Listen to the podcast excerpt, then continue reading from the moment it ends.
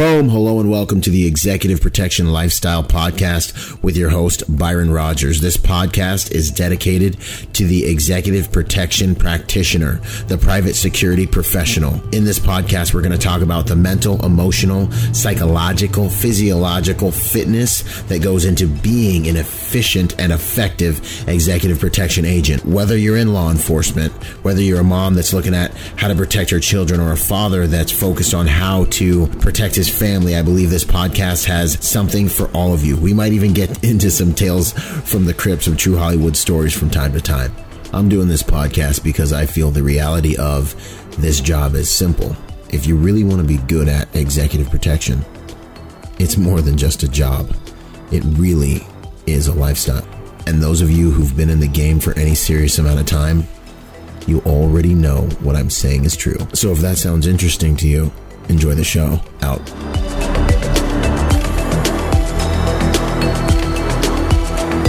Boom. Hey, what's going on, you guys? Byron Rogers here with Bravo Research Group, a private security company based in Orange County, California. And I'm here with Felipe and Eric from T3 Protection. How y'all doing? Good, man. What's your Yeah, man. I'm glad to have you guys on the show. Uh, you guys are doing something a little bit different um, and that was really kind of my inspiration for bringing you on the show. Um, Are you hearing that background noise? I am hearing some background noise. Ironically, it sounds like dogs. Anyways, um, yeah, man, I wanted to bring you guys on because you're doing some new things, some cool things, and show me some stuff. And um, I think the industry could really benefit from it. So, no, of course, man, of course, absolutely. Um, let's, have that. Like we talked before, you know, when we first when we first got on this subject at Shot Show, you know, it, it's uh the dog game is is really picking up because people are really seeing the advantage of, of having a canine on the team. So yeah, um, and we'll dive more into that, you know, as we talk today. But um, it's definitely uh, it's a game changer, man. You know.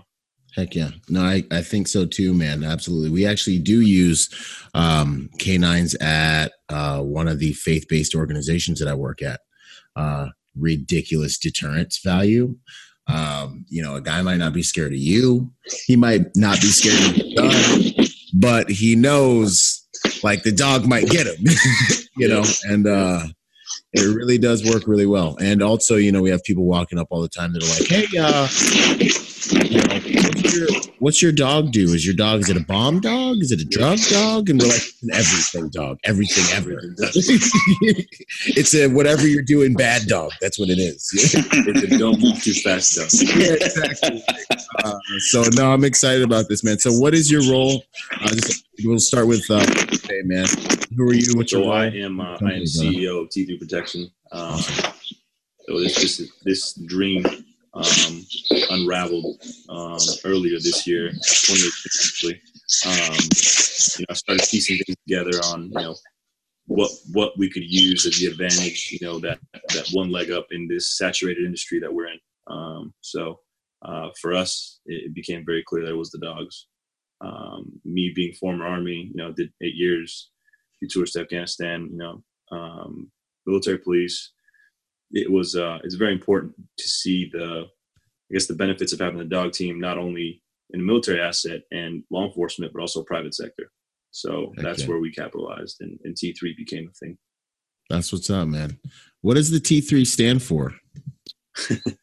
so, uh, so T3 is uh, uh, my initial partner. Uh, may rest in peace. Um, oh. His last name started with a T, and there was okay. three of us. So okay. it was him, T, and three of us.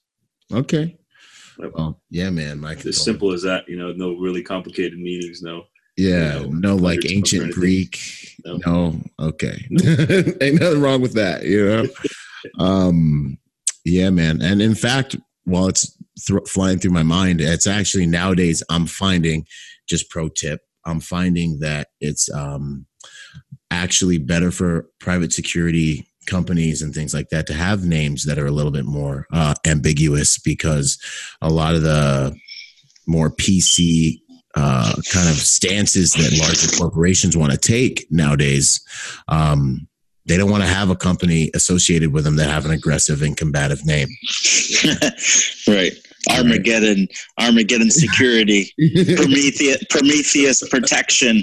Yeah, man. Like I didn't want to say anything because there's someone out there who no, has a company name. I know it. I'm sure. I, I, just I was just guessing just to make a make a funny, but no, I know. I'm sorry, if, I'm sorry if that's an actual company. I'm sure it's a company. It's very common. We could we could scroll down that list on the PPOs yeah. in California as well as the yeah. Florida Department, you know, licenses. Mm-hmm. I'm sure yeah, we can laugh. So that's good. That's a good move. And um, Eric, man, what's your what's your background? What's your stance? Well, background is uh, I was in the army for a number of years.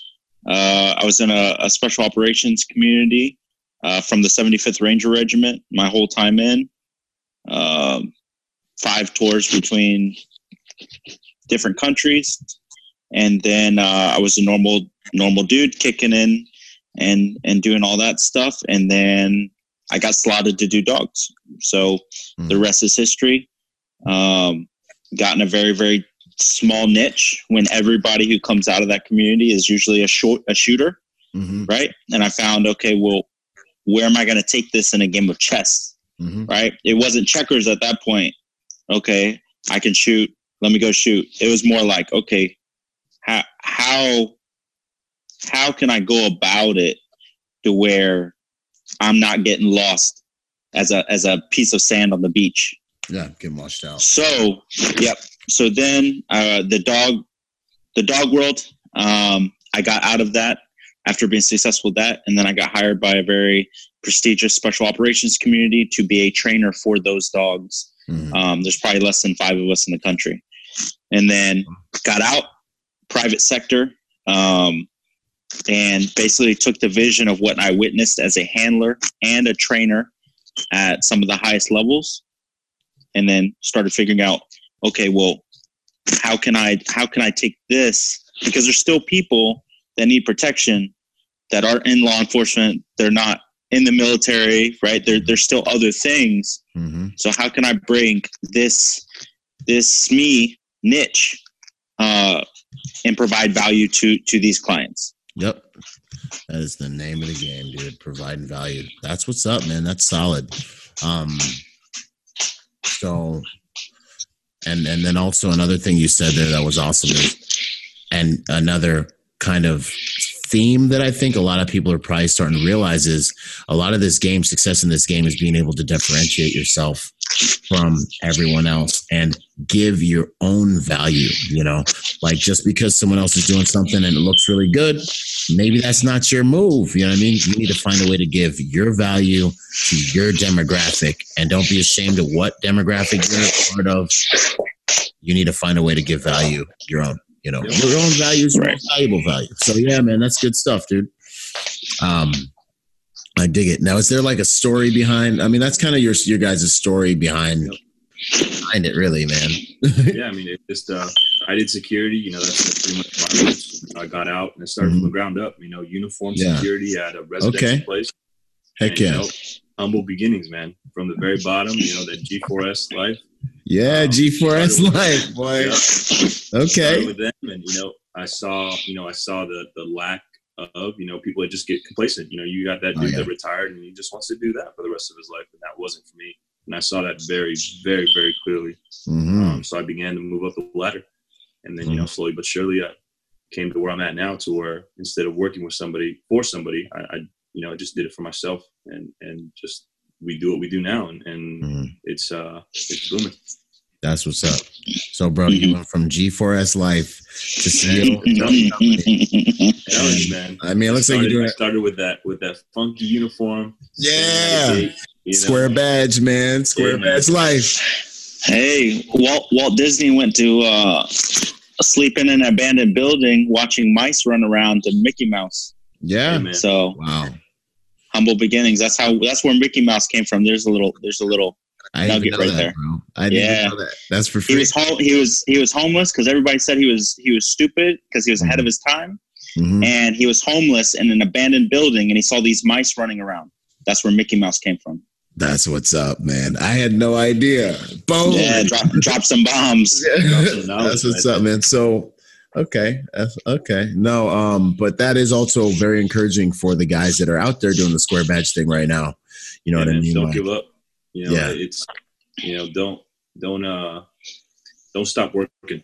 You know, you learn more from being quiet, but you also you got to step up. You got to know when to say something every once in a while. mhm. Um, and it's just uh, it's it's a long road, but you know, it's worth the climb. yeah. No, absolutely, absolutely. It's kind of kind of similar. Um, hmm naturally, when I come out of the military, I had this like uh, this this bravado coming from a certain community, thinking I'm a cool dude, right? Yep. And so, but I got out and I realized that the skills that I had weren't necessarily marketable and or transferable Relevant. to a direct jump. hmm Okay. So I took that niche, and to be honest, what I was doing is I was walking dogs, I was scooping poop, feeding dogs, bathing dogs for free. You were doing like EP work almost. yeah, I was. not what so- people, not what people Yeah. think. yeah. So so I did that for free for a few months, unpaid. I had no job, Yeah. right? But I knew because the person I was doing it for, I wanted to learn something from him. Right. So it came out to be a few months into it, working for free, doing all this stuff every day, in and out, without asking for a single thing. hmm Right? He then one day it clicked, and he and he hired me, but I didn't know that he owned the biggest special operations contract training dogs. I didn't know that that was in the back in the background, Mm. and so that's how I got put on. Wow. That's huge, man. That's awesome. That's kind of like I got, like, I always say, like, I didn't choose the game, the game chose me. Exactly. you know, like it's kind of the grace of God. He was like, you know, my heavenly father, I felt like he was like, go here, do this, this will happen. I was like, all right, cool, man, you know. But then a guy's like scooped me up out of a bar. I was bouncing. You know what, I mean? Like, what was your master plan? How'd you get in? Like now I know ways to get into the industry and survive. hmm But Mhm. really how I got where I got was right place, right time, right relationships, being humble enough. I was like busting tables as a bouncer. I didn't need to do that, you know, and dealing with default respectful with every human being that I came in contact with, came in contact with the right one and changed my life overnight. You know what I mean? So that's awesome, man, that you that you were able to kind of like I don't know, by the grace of God, be in the right place with the right time, getting involved in the right relationships and, and, and then take your life to the next level, really. It's it's it's one of those definitely you kind of hear like, you know, move move in a way that Yeah. uh that not because people are watching because you actually don't know who's watching. Yeah. That one person who's watching you, Mhm. that may be the ticket. Yeah. Yep. Yep. And that's the truth, man. And that's the game. And that's literally represent. You know, I find guys that are really good at this. They they know how to rep their brand. You know, they know how to be like like like even when I'm looking to hire guys. I've said this before, but I'm gonna say again. I'm not looking to hire a guy that's going to do a good job because of the company that's hiring them, or because of the respect they have for me, or the respect they have for a company, or the respect they have for the client or the contract. I'm looking to hire a guy who has enough who's going to do an awesome job because he's got respect for himself. You know what I mean? He's like, yo, I'm here. My last name's here. I'm going to do a good job because this is what I do, my brand. And that plays into that, never knowing who's watching and, you know, doing it as if you're doing it under the man upstairs kind of thing. So that's what's up. Um, so on the dogs, we can see, I can tell you guys are already on that level. We can sit here and do this. We can kick Yeah, good. um, but on the dogs, man, what advantages? Uh, I would say, how is a dog different, and is a dog in some ways better than having a human protector? You know, advantages, disadvantages, considerations. I mean, naturally, you you see a dog, and you, you know it's not the same as you know you just see somebody in uniform. You know, um, Mm, I mean, how many times have you seen somebody want to square off with a dog versus when they go out? You know, they want Mhm. to square off with every dude they see. You know, it, it changes the dynamic completely. mm, Um, I mean, me and Eric were talking about this, just how how the brain processes things differently when it's another species. You know, it's it's Right. it's just different. You know, um, just like with anything, when you see a, a, another species, you understand the human dynamics, but you don't know the dog's capabilities. That's like the example you gave us with the church stuff. mm, Um, what does the dog do? mm. When you tell them everything, they're like, "Oh, you know." So it's, that, it's that we don't know what it does thing, but Yeah. it can do everything. yeah, and it, it won't have the same. It probably won't have the same uh, like control mechanisms. Like I see people look at us all the time. They're like, "Well, you're not going to shoot me. I see you have a gun, but you ain't going to shoot me. But you bring a dog up, it's like, whoa, what's the dog going to do? Like, yeah. like, I'll give you an example. So while while we were in Vegas, yeah. right, we're rolling around with a dog, and we had some guy on the on some questionable guy on the side of the road, right, mm-hmm. heckling tourists and stuff like that. So we walk by with one of the dogs. He goes, "Does that dog bite?" Right. I said, "Of course." He goes, "Oh shit." right. But in the same way, it, that's his reaction when it comes to this thing that's on four legs, got teeth, it doesn't speak English, right? Mm-hmm. Or it doesn't speak human. But if you had that same response, right? Will that guy punch me? And you say, yeah. His brain processes that information a lot differently than it does when he's looking at a dog, uh, a, canine, right? And so there's a there's a natural um, progression of his thought that's more survivability for himself because he knows that when a a dog goes into fighting mode and especially a dog at high level right it's causing other trauma right not only brain psych uh, psychiatric all of these different things and he doesn't really know where that's going to go now people have been decentralized to fights knockouts right? People getting shot, people getting stabbed. So they know escalation of force, this is probably what I'm going to get. Yeah. But when it comes to dogs, it's a giant question mark. And that's why So because right. So because it's a question mark and it's it's somewhat quasi unclear because they haven't seen it in their life over and over and over again. Mm-hmm. Then naturally, right, you fear what you do not know.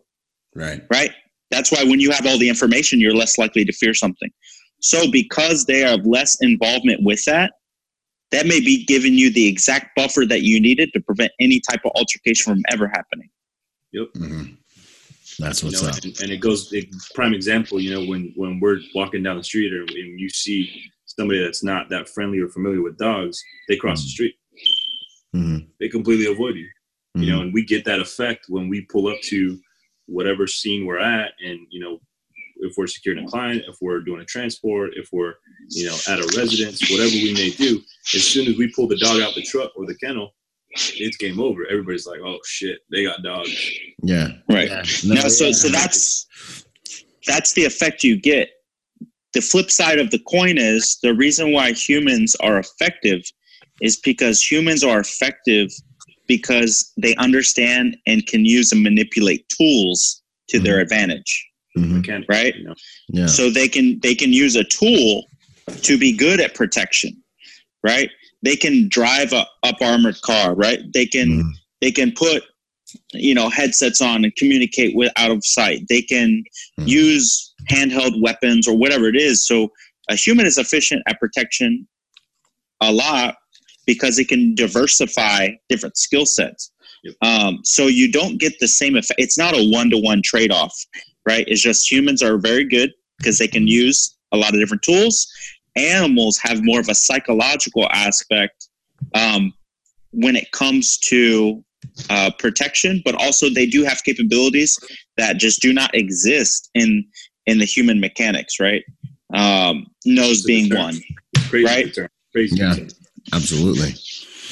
Um, that's awesome. And that's exactly right, man. It's a gigantic question mark with teeth that people are right. trying to, they're trying to like digest and synthesize and estimate and understand. And you have to like, you have to build that into your attack strategy before you even get started. You know I mean? Like, you mm-hmm. like, all right, cool. There's a dude here. I show him a gun. He's probably going to like, he's probably to uh, submit, you know, I make this move, I do this and that. I know a human response. Exactly. There's no real logical, like linear, like understanding of what this dog's gonna do, and I know Correct. I'm gonna have to like kill it. Like I'm gonna have to kill it, or it's gonna get me and start lacerating me. you know, right? One hundred percent. So yeah, man, and people, a lot of people don't have enough experience with that to have the programming to give them comfort in dealing with it. No, and, and I mean, in the place we've seen the dogs most take off is you know uh, countries, you know, south of the border that you know you can't bribe a dog. You know, so it's, That's it's true. effective in, in situations like that. Or what we've come to find here in Miami is families that don't want somebody in their privacy in their in the privacy of their home all the time or switching out different people personnel and they just get a dog and the dog you know is a lifespan of what you know over 10 years Mhm. versus you know paying one one dude or three dudes you know for a year two years three years Each. each salary and they know Each, everything yeah. about your life when it's all said and done Yeah, and then they can become a liability. They're, they Hey, come with a lot of liability. nailed it. I mean, think about it. We just saw the thing, right? El Chapo paid what? How many millions to the president, right? You slap a million bucks in front of a dog, he's going to look at you retarded. He's even going to pay attention. It No, doesn't smell like anything. You know? no, there's just there's just no there's no it's it's not a uh, it doesn't translate. Now, with that having been said, the obvious question is what if we find something that's motivating to the dog? You know what I'm saying? Like, what if I do roll up with some like fried chicken? That's that's the that's me. But like if I Why is it to be fried chicken? Yeah, I know, right? 'Cause, hey, I'm doing this intermittent fasting thing. I haven't eaten yet today. Oh, I'm starting to man. fantasize. But Yeah, uh, you know, if we roll up with like a steak or like some doggy treats, and I throw I'm those doggy brought treats, up you know what I'm because saying? Like in the movie. we actually Yeah, do train right. dogs for food, food refusal. You know, it's Okay. it's key to the handler or one or two essential people, and that's the, all he receives food from. Really? Yep. you can you can train a dog to only receive food from a certain side of the hand. Y'all So that dog could be that dog can be trained to only receive certain items and certain things. Let's say if I train the dog, it only will receive stuff from the left hand. Well, the majority of people in the world, they naturally have to be right. They're naturally right-handed, right? But unless you know these little things, right? How many times you're going to try a few times with the right hand and you'll be like, man, this dog is just not buying it. Now we're not putting secret sauce stuff out there, but it, it is psychology. You can mold and you can you can shape their behavior to what is what is beneficial to them Mhm. and what is not beneficial to them. So we use that application they're also to prevent liability. Yeah, I know, right? He's sitting there So- food refusal. yeah. yeah. I can't It's hard for me. Trust me. I know, right? Uh, but so then, what about so then with this training? Uh, just flowing with this line of thought, food refusal sounds like something that would have a high attrition rate with regards to like maintenance in the dog. Like, do you guys come out and maintenance this training? Uh, do the dogs literally learn something and like once it's in their brain box after a certain age, they just that's how they are wired? Um, how do you guys deal with that stuff? You know, like do you guys send the handlers out to keep continue on with the training, or the dogs pretty much have these characteristics? And if the owners are responsible, it like Well, I mean, just like anything, you know, you, you tell a client, hey, don't do this. You know, most of the time they'll forget occasionally, but Yeah. you know, it's it's for us. We we have a program with the specific client, depending on you know how often they travel or what what it may be. We either come out to them, we train the dog on things, or while they're traveling, Hmm. we take the dog in for the board and train, and we retrain it on things that they want to touch up on, or you know, Hmm. teach it a new thing or anything like that, and, and just refresh on things that they want to see more often or that we know is not happening much with the dog. yeah. Okay, so that kind of keeps the dogs disciplined and Yep. keeps the dogs kind of just up on their We're- training, We're always, you know, up on their training. call away from the client because they know they can always reach us. You know, if they have any questions about our dog. Awesome. No, that's good stuff, man. I can totally dig that. Yeah, with regards to canines, pros and cons. You want to start with the cons?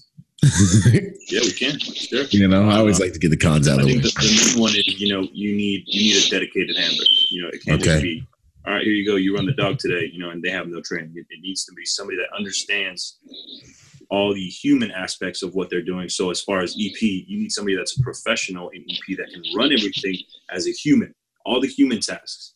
Okay. And then you throw that hand, that dog into the mix, and it just accentuates what they do now. Yeah. Um, so It's it like another tool in the yeah, it needs to strategy. somebody that's decent. I mean, more than decent on what the human tasks are, and they they're well enough to understand the responsibility of having a dog in addition. So is a dog is a dog like a piece of a security strategy or is it like like could I if I was looking at my daughter like could I be like I'll put her with a dog I'll just have a dog with her or uh is a dog alone good enough to protect Yeah. someone? Yes. Okay. Okay. The dog is on the dog. Remember, the dog's on autopilot. You know how many how many times have you come over to somebody's house and before you even walk up to the door, the Mhm. dog already knows you're there. Yeah. Or Yeah, you come home late at night and the dog's asleep, but it wakes up when you're when you get home. Right. They're always like that. So it's it's not going to be that. Oh, okay, you know, a person needs this much rest or anything like that. So that's I guess that's that's No, something to consider for sure. That's actually It- it that's actually be- a good topic. That's a Yeah. good point that that he brings up in regards to can a can a dog be um a standalone. can it be the can it be a standalone protection? Yes. In the sense of naturally there's only so far something can go, right? So a dog is not going to escalate and neutralize a threat, Mhm. right? So that is a capability that it's not necessarily going to do, right? It's not going to go and, and rip somebody's throat out, right? And it, it so in the sense of if your daughter's getting shot at, Yeah. right? So there's some limitations there. Yeah. However, what the dog does provide is it allows you to flex, hmm meaning not in the sense of like boasting or bragging flex, but what I mean is it gives you a buffer to position the dog in some type of lull, like in man. I'll give you an example. Okay, say say you're with a principal, right? He's Yeah. hired he's hired one or two dudes. Yeah. Okay, what happens when the family splits? Who's going where? hmm Yeah, yeah. So now you can Who you can send money? your well, no no no. I'm not saying like divorce splits. What I'm saying is oh, is mom they and daughter want to go to the mall. yeah. Husband wants to go to New York for a meeting. Right. Okay, but hey, you have one or two dudes, right? So now you can take one asset here, but now you take a dude and a dog, or just the dog is left with the family. Mhm. That's better than zero. Right. Right. Right? So it allows you to flex. Now, can the can I take the kid and go and, and let it go to the park by itself as a reasonable parent? And it's a reasonable age? Yes. Mhm. Can my daughter go to the mall by herself with the dog? Yes. Mhm. Right? So I think so. Like, kind of relative to like relative to the threat, essentially. Like, if you're like Relative to threat. watch if you're watching out for dudes in vans with AKs, you need to have some humans watching your back. Correct. If Correct. you're like my daughter, my wife has some expensive jewelry on, she gets harassed. We don't like it. You know, I don't want her to get kidnapped by like just some street dogs or something. The dog's good unless you're like, Yeah, exactly. sophisticated outfit, um, who's you know who's who's really serious or something like that. Um, well, Yep. that's what's up. Yeah, another another big con too is you know Mm. is the lifespan of the dog. You know, has a Yeah. shorter lifespan than you know us as professionals. We can go work 20, 30 years. You know, where versus Yeah. a dog. You know, What's the working 12 to lifespan on a 15, you know, what I 12 mean? to yeah. 15? So you're looking at, at that span for it. So okay? um, Yeah, 12 to 15. Around what age do we get these dogs? Do we get puppy T three dogs? Like, do we? no, no puppies. no, no, no. You better just love it. What age it is? That's what's up. So usually two, three years. You know, you, we have to make sure that they reach mental maturity. You know, just like Right. Uh huh. just like we did. You know what I mean? Uh, versus from that transition to you know E three, E four, E five kind of thing. You know, you're really almost there E four, E level. Yeah. maturity level of On the- understanding. yeah, okay, what your that- that makes is, sense. you know. Do we do we get baby Byrons? Do we get baby Byrons when we hire the company? Is Yeah. that what happens? You don't We get baby baby Byrons? Byrons, man. Eat you out of house and home, bro. Right. Um, no, that makes sense. That is that's point well taken.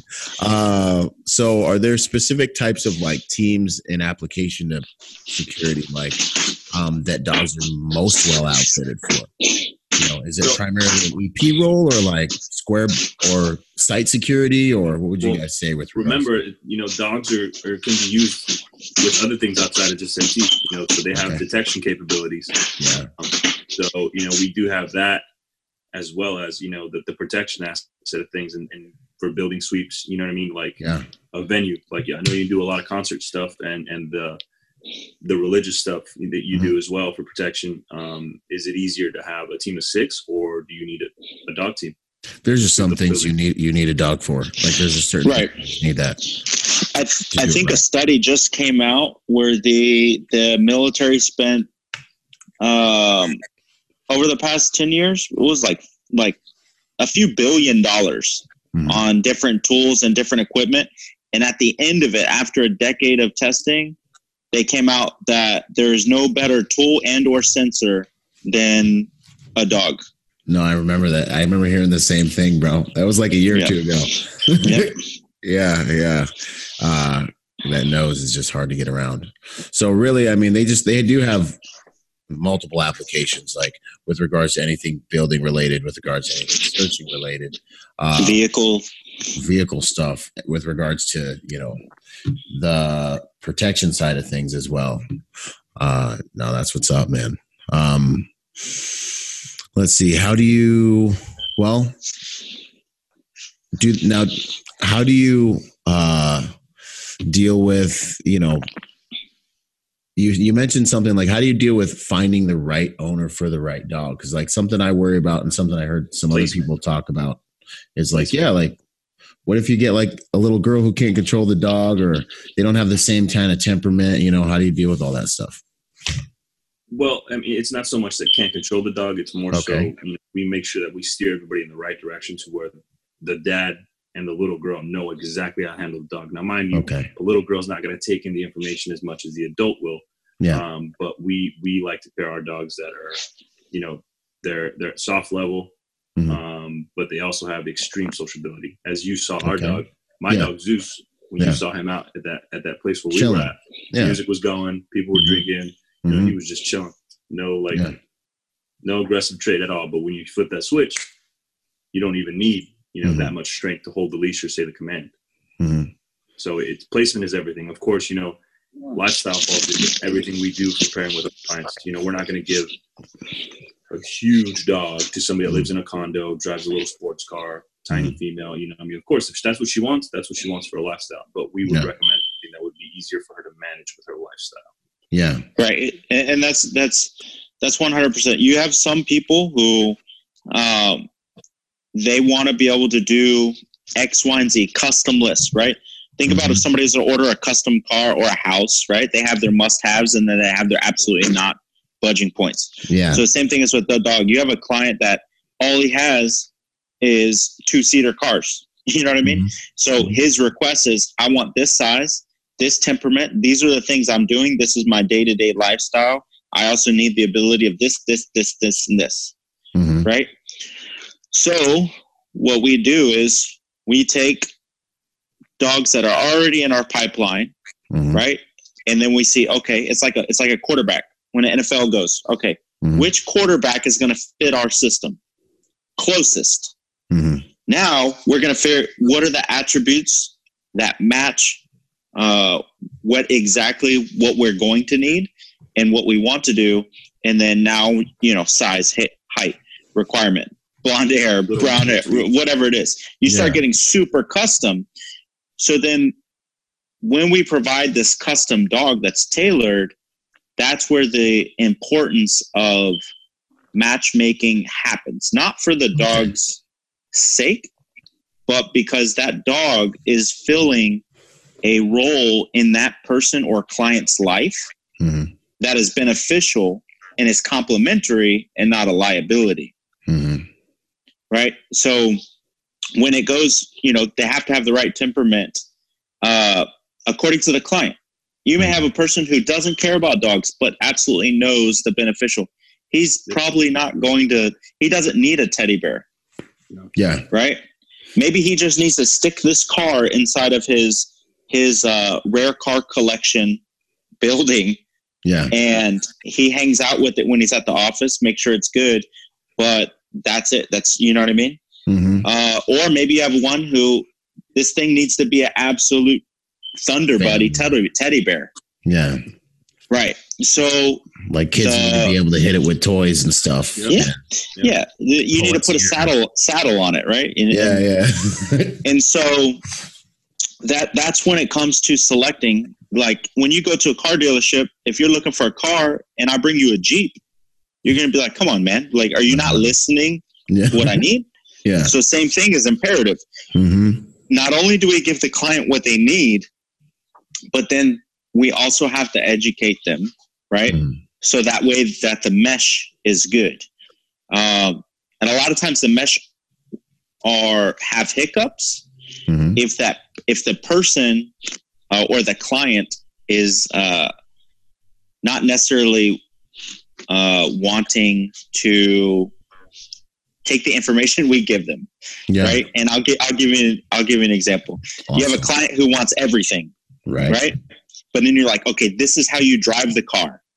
Essentially, we're speaking in dog language, right? Right. This is how you efficiently drive it so that you have good gas mileage.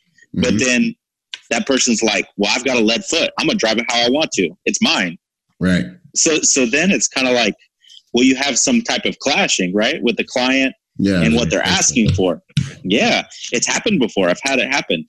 I train a dog, give a dog, boom, A through Z, one to one through one hundred, bat a thousand, exactly what that guy's looking for, Mhm. right? Okay, sir, you need to do this, this, and this. We spent some transition time. Great. Then the you know the client, well, I appreciate everything you did for me, but Mhm. I'm going to do it this way. So so it kind of goes in a different direction. Now now that's all client relation. Everybody's got them, right? Yeah. And so the it's not that the mesh or the the dog is placed uh you know incorrectly. Mhm. Sometimes there is human error that just needs to be educated. So so Yeah. placing the right dog is our part, Mhm. right? And so we're we're taking right if we're an NFL team, Yeah. then we need to go what's the draft pick? Mhm. right? We need to study. We need to do our homework. We need to figure out what's happening. What is the draft pick that we're going to spend our number one draft pick on, essentially, and place this dog with that clientele? So that's how in depth it goes into. It's not just, hey, this is what we got. We, we, One- haven't found we haven't found one client that's the same. I mean, yeah, they, they Yeah, seem no. like they live similar lifestyles, but it's the necessities are completely different. Yeah. Absolutely. Right. So, Same. So we we don't square square into a round peg. Yeah. You know what I mean? We we have to find uh, and choose and train exactly what they're looking for, and that's the reason why they they come to us. That's the reason why you, we stay running. That's you know mm-hmm. what I mean. That's how the business goes. Yeah. How long does it take from the time that the client chooses a dog for it to come through the pipeline and be in their living room? depends on how many bells and whistles they want. Depends on what Okay. they want the dog to do. You know, there's different levels, level one, Yeah. two, three. You know, and, and it's there's several different things that fall into it. You know, you may have one client that just wants level one. You know, the dog to do a level three, just one trait. You know, so it's Like It's roundabout, what do these levels consist of? Like essentially, I mean, like, can you break some of it down for us? I know I want. I, don't- I ain't looking for secret sauce, but like essentially, you know, what I'm saying, Yeah, of course, of course we can do that. So I mean, it's it's the level one is you know is your most basic one that you know most of the time comes to the person that you know doesn't have doesn't have a family, you know, just wants Mhm. a dog that does protection capabilities, but it's, Yeah. you know, of course it's going to be social, but it's not going to be as social as you know our our family protection ones that are you know more so level three stuff. Um, Yeah. but. oh, So so a little breakdown, right? Just a, a synopsis is your level one is that that dog will fire up, he'll key up, he'll Mhm. look big and bad, Yeah. right? But he has not been through the necessary custom scenarios Mhm. that a level two and a three have gone, okay, right? So it's it's equivalent to saying, okay, a level one, that's probably going to be like your, let's just say your uh, backup quarterback, okay, right? yeah, So he's got he's got all the sauce, Mhm. but has he gone through playoffs? Has he gone? You know, has he? How many clutch games has he won? Right. So Yeah. just naturally, because of the scenarios not being put in The there training. because they're not needed, yeah. then he's at a base level. Mhm. But some people may just want that, right? Yeah. I just sent you. I just sent you our PDF version of it so that you can take a look at it later on. Okay, cool, cool, cool. That's what's up. Yeah. Yeah, then you gotta. looking for. Sorry. Maybe I'll throw a link on that uh, when I publish it too, so people can check it out. There you go. Wow. And then you got level two and level three. And level three, naturally, that's where you you can get really custom. And that dog is for real. It's gone through. It's gone through real scenarios. Like it will It- fight. It It'll fight. fight. It will fight. Okay, And so, it's but not all bark. yeah. exactly. But that same dog, Mhm. that that same dog will fight with a five year old on the leash. You know what I mean? We actually have a video of that too on our, our uh, on our Instagram feed. mm-hmm. um, of a five year old girl handling my dog Zeus mm-hmm. and sending him in a training scenario on a bite to Eric mm-hmm. on a bite sleeve, and she didn't have to pull on the dog or anything like that. The dog knew when to be in between the person that was the threat and the and the, and the child. Yeah. Without even you know without a question, he mm-hmm. automatically knew who the focus was. You know what he was doing. Mm-hmm. Um, and, and he just on and off switch. She pets yeah. the dog after he does a bite. He does a good job. He yeah. chills, looks at her, and then goes back on to look at the guy. Okay, so it's it's uh it's beautiful to see that switch because most of the dogs that we've seen, mm-hmm. um, military, law enforcement, you see the dogs that just have that one switch. Yeah. Like when they send the dogs, you don't move. You know, yeah, don't move is usually what they will know, bite you. Because I have cop friends, man, and they be complaining about working with dogs because they get bit. Like in the team, they get bit. Yeah, I mean, that's a different. That's completely, you know, one hundred percent. And so that's a completely different uh, type of dog. Like that's not a dog that we select. So okay. kind of what we were touching on earlier is, or maybe we're alluding into it, is that we take what I've seen mm. and what I deem and help select and train a dog that is capable of special operations work, right? Mm. And all the facets that come into that. Yeah. And then now we find ones that are social, right? Okay. So they're at that high level, but then we need to find a social without losing that capability. So mm-hmm. now we're taking from a pool like this and we're shrinking it down. Right. Okay. Um, and so those are the types of dogs that we are selecting, training, and and using uh, for our clientele because when people naturally think of dogs, they think of two things. Mm-hmm. They think police or they think military naturally. Like or the like dog that chased me home uh or the dog that chased me home yeah yeah, yeah so. what i mean what i mean is in regards to like work, protection work yeah. right? A working dog you think military you think of police. Yeah true story. No one right now is really putting ep work in that same category. Yeah. Right? So that's where we're coming in and, and filling the gap and educating what we've seen through OCONUS, mm. through CONUS, through military, through police, all of that, mm. there's absolutely 100% uh, that these dogs can be applied uh, in this community and in this line of work. In this way, that's what's up, man. And I, I think really the consider the like the sticking points, if you will, like the friction around it, comes from you know I got VIPs. You know what I'm saying? I got billionaires. You know what I mean? Yep. Yeah. they'd do anything, including spend hundreds of thousands of dollars a year to protect their families, you know. Yep. And I think there's a certain degree of, unless you're a dog guy, of like worry because the dog still represents a question mark in so, everyone's minds uh, associated so, with putting that dog around your kids if you're the billionaire or bringing them on your detail if you're the DL. So like, how do you guys approach that? You know what I mean? Like that's, that's, I think that's the barrier you have to overcome. yeah. And, and I'm glad you brought that up. So we make sure that all of our clients get educated on, on as well as comfort, you know, the yeah. TTPs and they fully understand every capability that dog has that's mm with them on the team or that's mm sold to them or that's temporarily assigned to them or around them. To make sure everybody understands what the dog's capable of, the comfort levels, you know, what to do if this worst case scenario, what mm not to do in this worst case scenario. So we make sure that everybody understands very clearly what to do. mm Also, on top of that, the reason why clientele up to this point in 2018 mm have a preconceived hesitation, sometimes we have to get past, yeah. is due to lack of education, right? It's the like, question mark comes from it's literally lack of information. It's literally like guns. It's literally like 100%. talking to someone who doesn't know about guns, about guns, and they're like, "But that's a gun, though," and you're like, "Right." They can't. So right unless you. So one hundred percent. Like that's a that's a great that's uh, like. analogy. That's a great analogy. So the reason why is because their education up until this point, mm-hmm. has come from right cops, yeah, Hollywood, yep, and military, mm-hmm. right?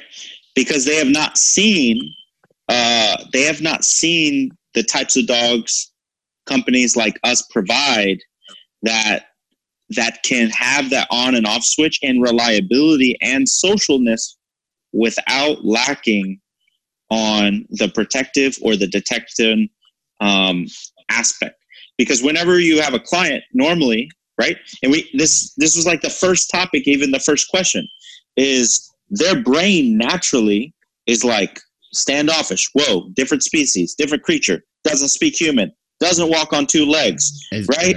so, so, the brain There's receives the information different. Yeah.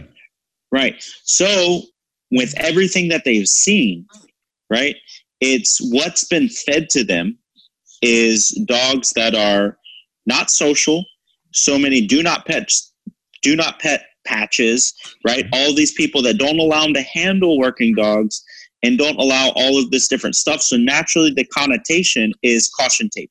Like they're literally firing in their brain pictures of vicious dogs. Yep. Like they're they're imagining that dog attack them. Yep. Yeah, I mean, like it's like it's like it's it's it's actually it's it's I hate saying this and I think it's hilarious at the same time. It's a form of prejudice, is what it is. You know? No, it is, and that's a that's a great. But we have to, you know, we got to profile. We got to survive. Yeah, I mean, right. If it's not one of your dogs, it might be an issue. You know, I mean, right? It really is. You know.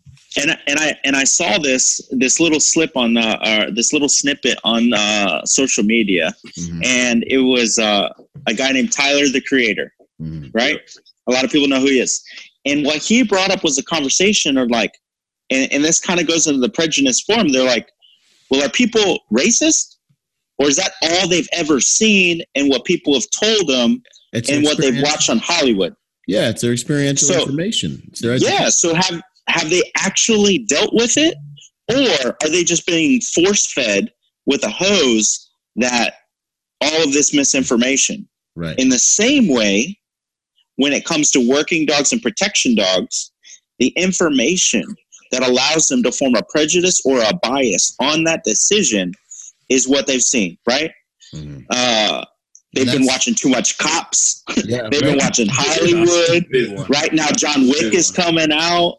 Right. Yeah, so all yeah, of this information, it's not because they have firsthand knowledge, firsthand instruction, right?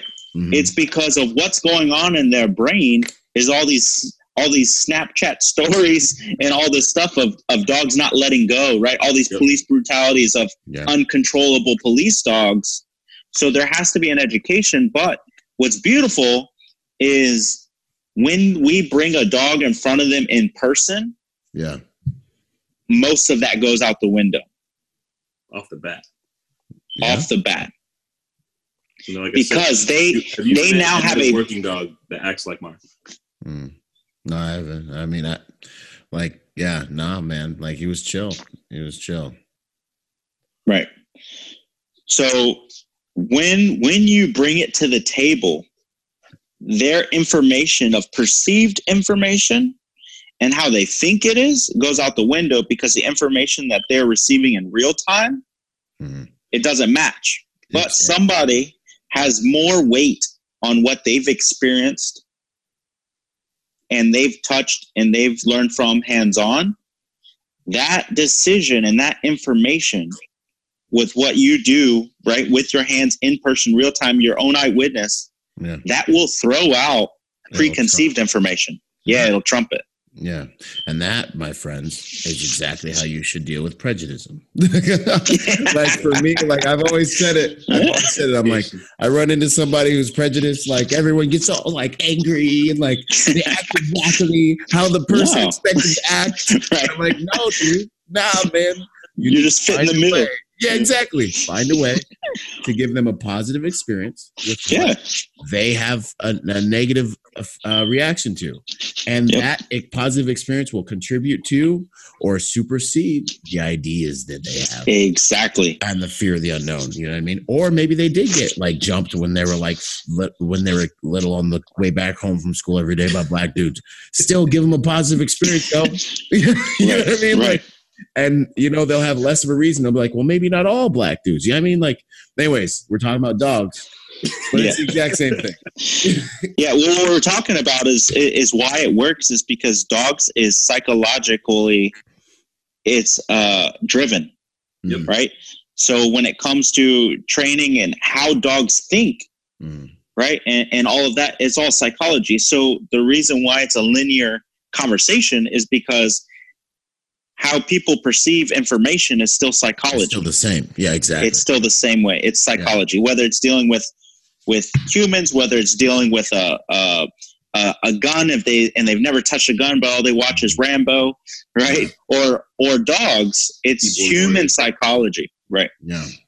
Have you guys So- had? I'm now. I mean, have you guys had any negative experiences with, you know, owners not being able to properly use their dogs, or like anything around like the dog having an attitude problem and just not listening? Um, Nope. I mean, we, we, we kind of have like the perfect story of both negative and positive of that example and Yeah. very positive outcome. Um, Okay. One of our clients from Chicago. Okay. How'd it go down? So I'm sure Eric will take over at this point. But initially, what, what happened is a politician came to us from a neighborhood in Chicago, and Mhm. she obviously lived in the in the neighborhood that you know guns are very strict there, and you know she didn't want to be an advocate of that, so she got a protection dog. Yeah. Uh, Nice. and you know, as we said before, you know, we give them everything. We tell them, all right, this is what you asked for. This is what you need. This is how you drive it. This is how you do it. Yeah. Perfect example, Eric. I mean, right what, So- what started happening?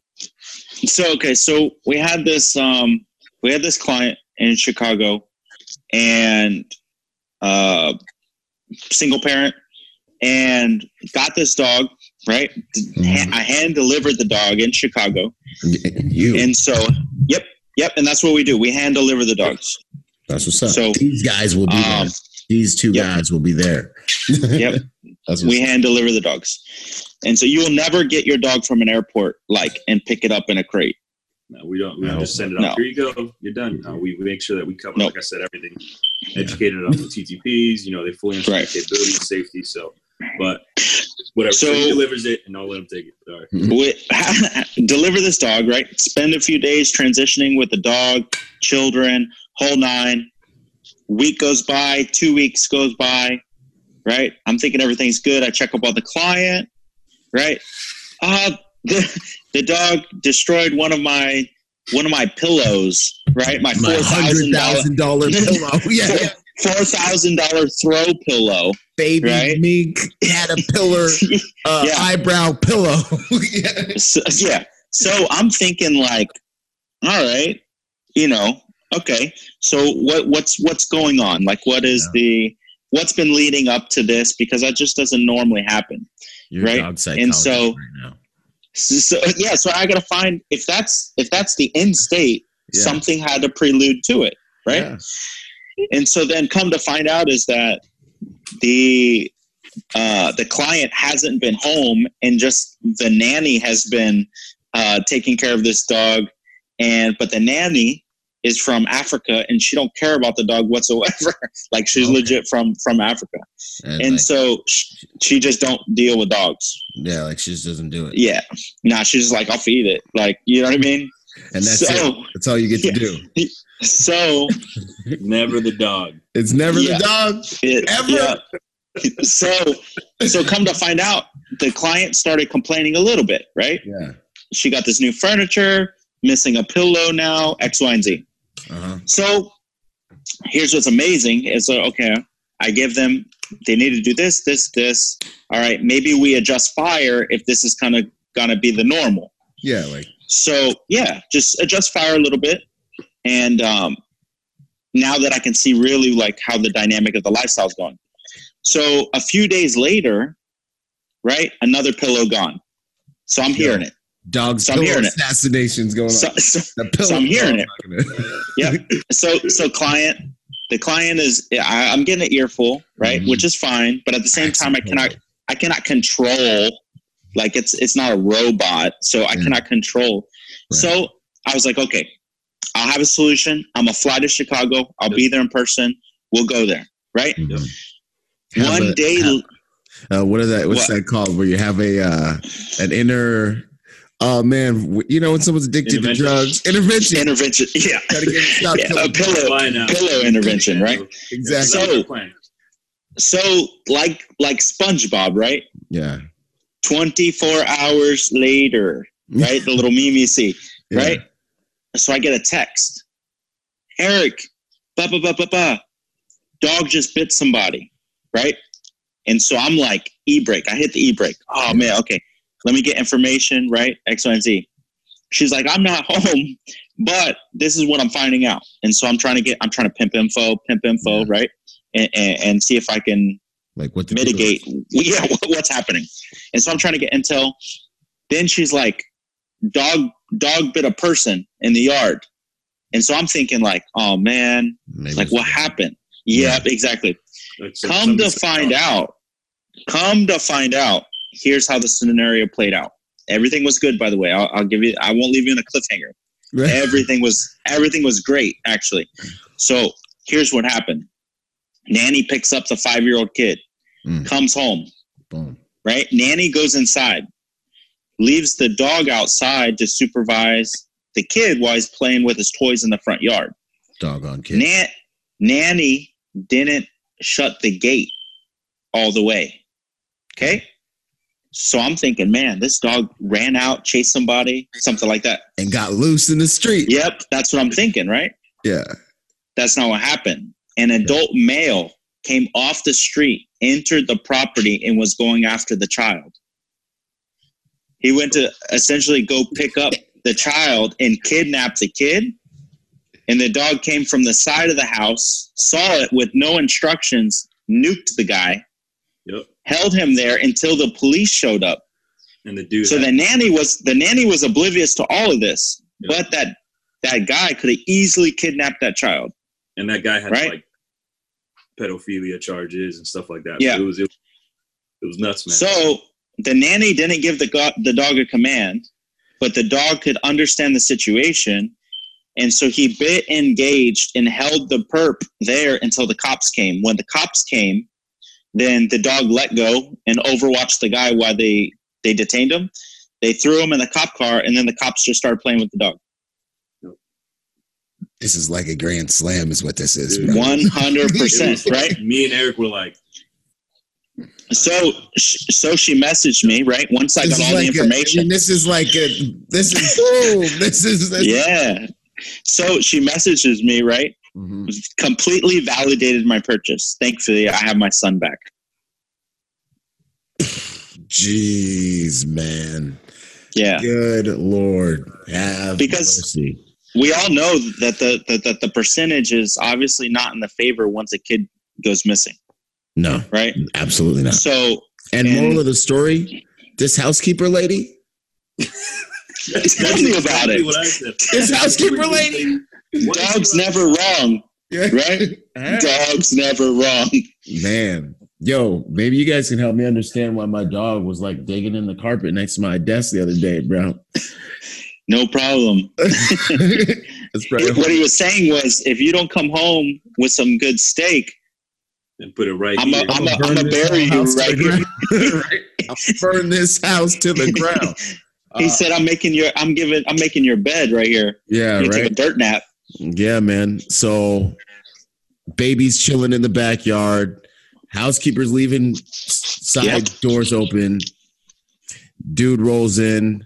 Dog identifies the situation, has the IQ, Yep. social intelligence to look at the situation and then decide to flip off safe and engage dude, which is the gamble. You know, as a protector, as a Yep. human, like I'm going to now engage this person with possibly lethal force. There's a Mhm. sophisticated process and a and a heavy weighted decision. Not that the dog knows all the implications, but Mhm. it's got some training. It's something in there. Um, Yeah. it's instinct. man. Yeah, yeah, that's that back instinct. Tell you, you know, like the dog can be sleeping. Like we've all been, like even me. Yeah. You know, you walk up to your house, your dog knows you're walking up to the door. No, the dog, the dog knows. You know what I mean? And I, I even remember hearing a study that was talking about how when owners are at work and they're getting ready to drive home and they have cams on their dogs, and I forget what the sample size was and all the stuff around it, but it was about how like you're connected to your dog or something. That was just in one of these books I was reading. It was like your dog knows when you're on your way home and will actually get up from wherever he is or whatever he's doing. And like, well, some dogs will like wait for you to come home. Um, I don't know how true it is, but I remember reading that and being like, probably. I feel like my dog has telepathy. Truth be told, dog. If I start thinking about the dog park or taking it on a walk, homeboys are scared to be like, say it, say it, Right. say it. You know? Well, a lot of a lot of that and that case study is probably most likely based off a pattern of life. Yeah, that's true. You know what I mean? It, Yeah. It's more based off a pattern of life and constant sequences Yeah. to where the dog can basically alarm clock in the dog's brain Mhm. um, due to due to constants.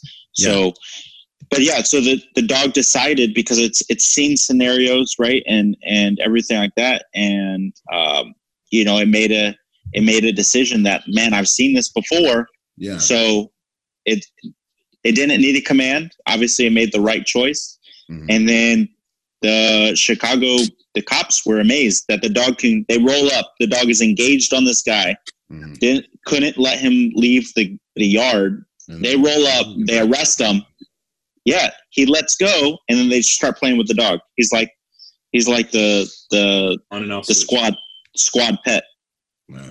Now, are you guys? Do you guys build? How do you deal with like making sure that that weapon's finely tuned? You know what I mean? Like, have you had a dog like trigger on the wrong person, or is that something you're worried about? You know, is that something that you know? Because I know that's going to be what most people are going to be worried about. Like, well, if the dog misidentifies the situation, um, you guys kind of so when, how you approach that. um, that's a that's a good point That's the but- main question I'm going to get when I'm like, "Hey, I think this is a good idea." My clients gonna be like, and then that's what they're going to ask me, You know what I mean? Cool. And we don't mind. We don't So- mind showing them why. right? here right we can show right we can show but here here's a question now Yeah, when somebody hires an ep Uh-huh. specialist yeah, then they're more apt to hire EP specialists without assuming that that EP specialist is going to have some type of liability with the ND and AD or shoot the wrong person than they are with a dog accidentally biting a non-lethal bite. Why is that? Well, because they they believe in the human's problem solving ability and um, kind of the historical evidence that they have, the training that they have, and they're at the level that they're at for a good reason. right? Then the lack of information is because they are uneducated on the level of proficiency Mhm. and what is needed for the dog to perform in that function. If we look at Byron or someone like that, then clientele can see through resume, through proof of work, hmm. and X, Y, and Z that, yeah. yeah, through vetting. The reason why they have that question is because a giant question mark and they don't know what's what's been put into this dog. Yeah. So basically, they have seen they've seen a lot of dogs that really lower the level of trust in the species rather than exemplify the level It's of prejudice. This is prejudice. Freaking yeah, dude. It's, Like, it's prejudice. I didn't want to say it again. I didn't want to say. I was like, but really, what How do I how do I, you know, make this No, work? it, it is. They're, they've It been is. dealing with. They've been seeing experience. No, Fluffy, no, stop! Right. Please come back, Fluffy. Fluffy's running around tearing stuff Right. off. You know, Yeah, I accusing people. And those dogs, But that- but that's the problem. Man. The little You ones. know, That's the problem in the industry. yeah. There's been such a gap. Uh huh. So because there's a gap, there's also a lack of information. Right. That's where we come in.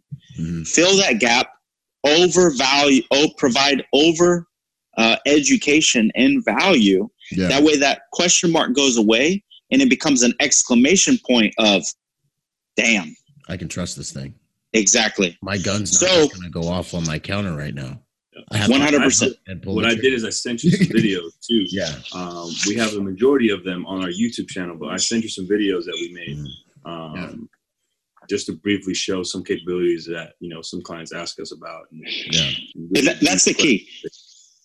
Over educate, over educate, over educate until there's no more questions. Because Okay. once the client has no more questions, they don't have an excuse not to hire and or buy. Yeah. Right? Yeah. It just becomes a trust thing at that point. Yep. Rapport. Um, that's what's up. Okay. What about now in terms of your guys' dog versus other working dogs? We've kind of touched on this. The differences, um, differences seem to really be that your dogs. I mean, I don't know too much about other working dogs, but what sounds like you guys are saying is this on and off switch. The Yep. the dog has kind of a social intelligence. You know, it's not Mhm. like it's like it's like being in the armed forces, like being a grunt marine versus coming Yep. having to do EP. You know what I mean? Like Yep. when I was in the Marine Corps, I was able to just be black, dark, you know, hey man, you want a sandwich? Kill.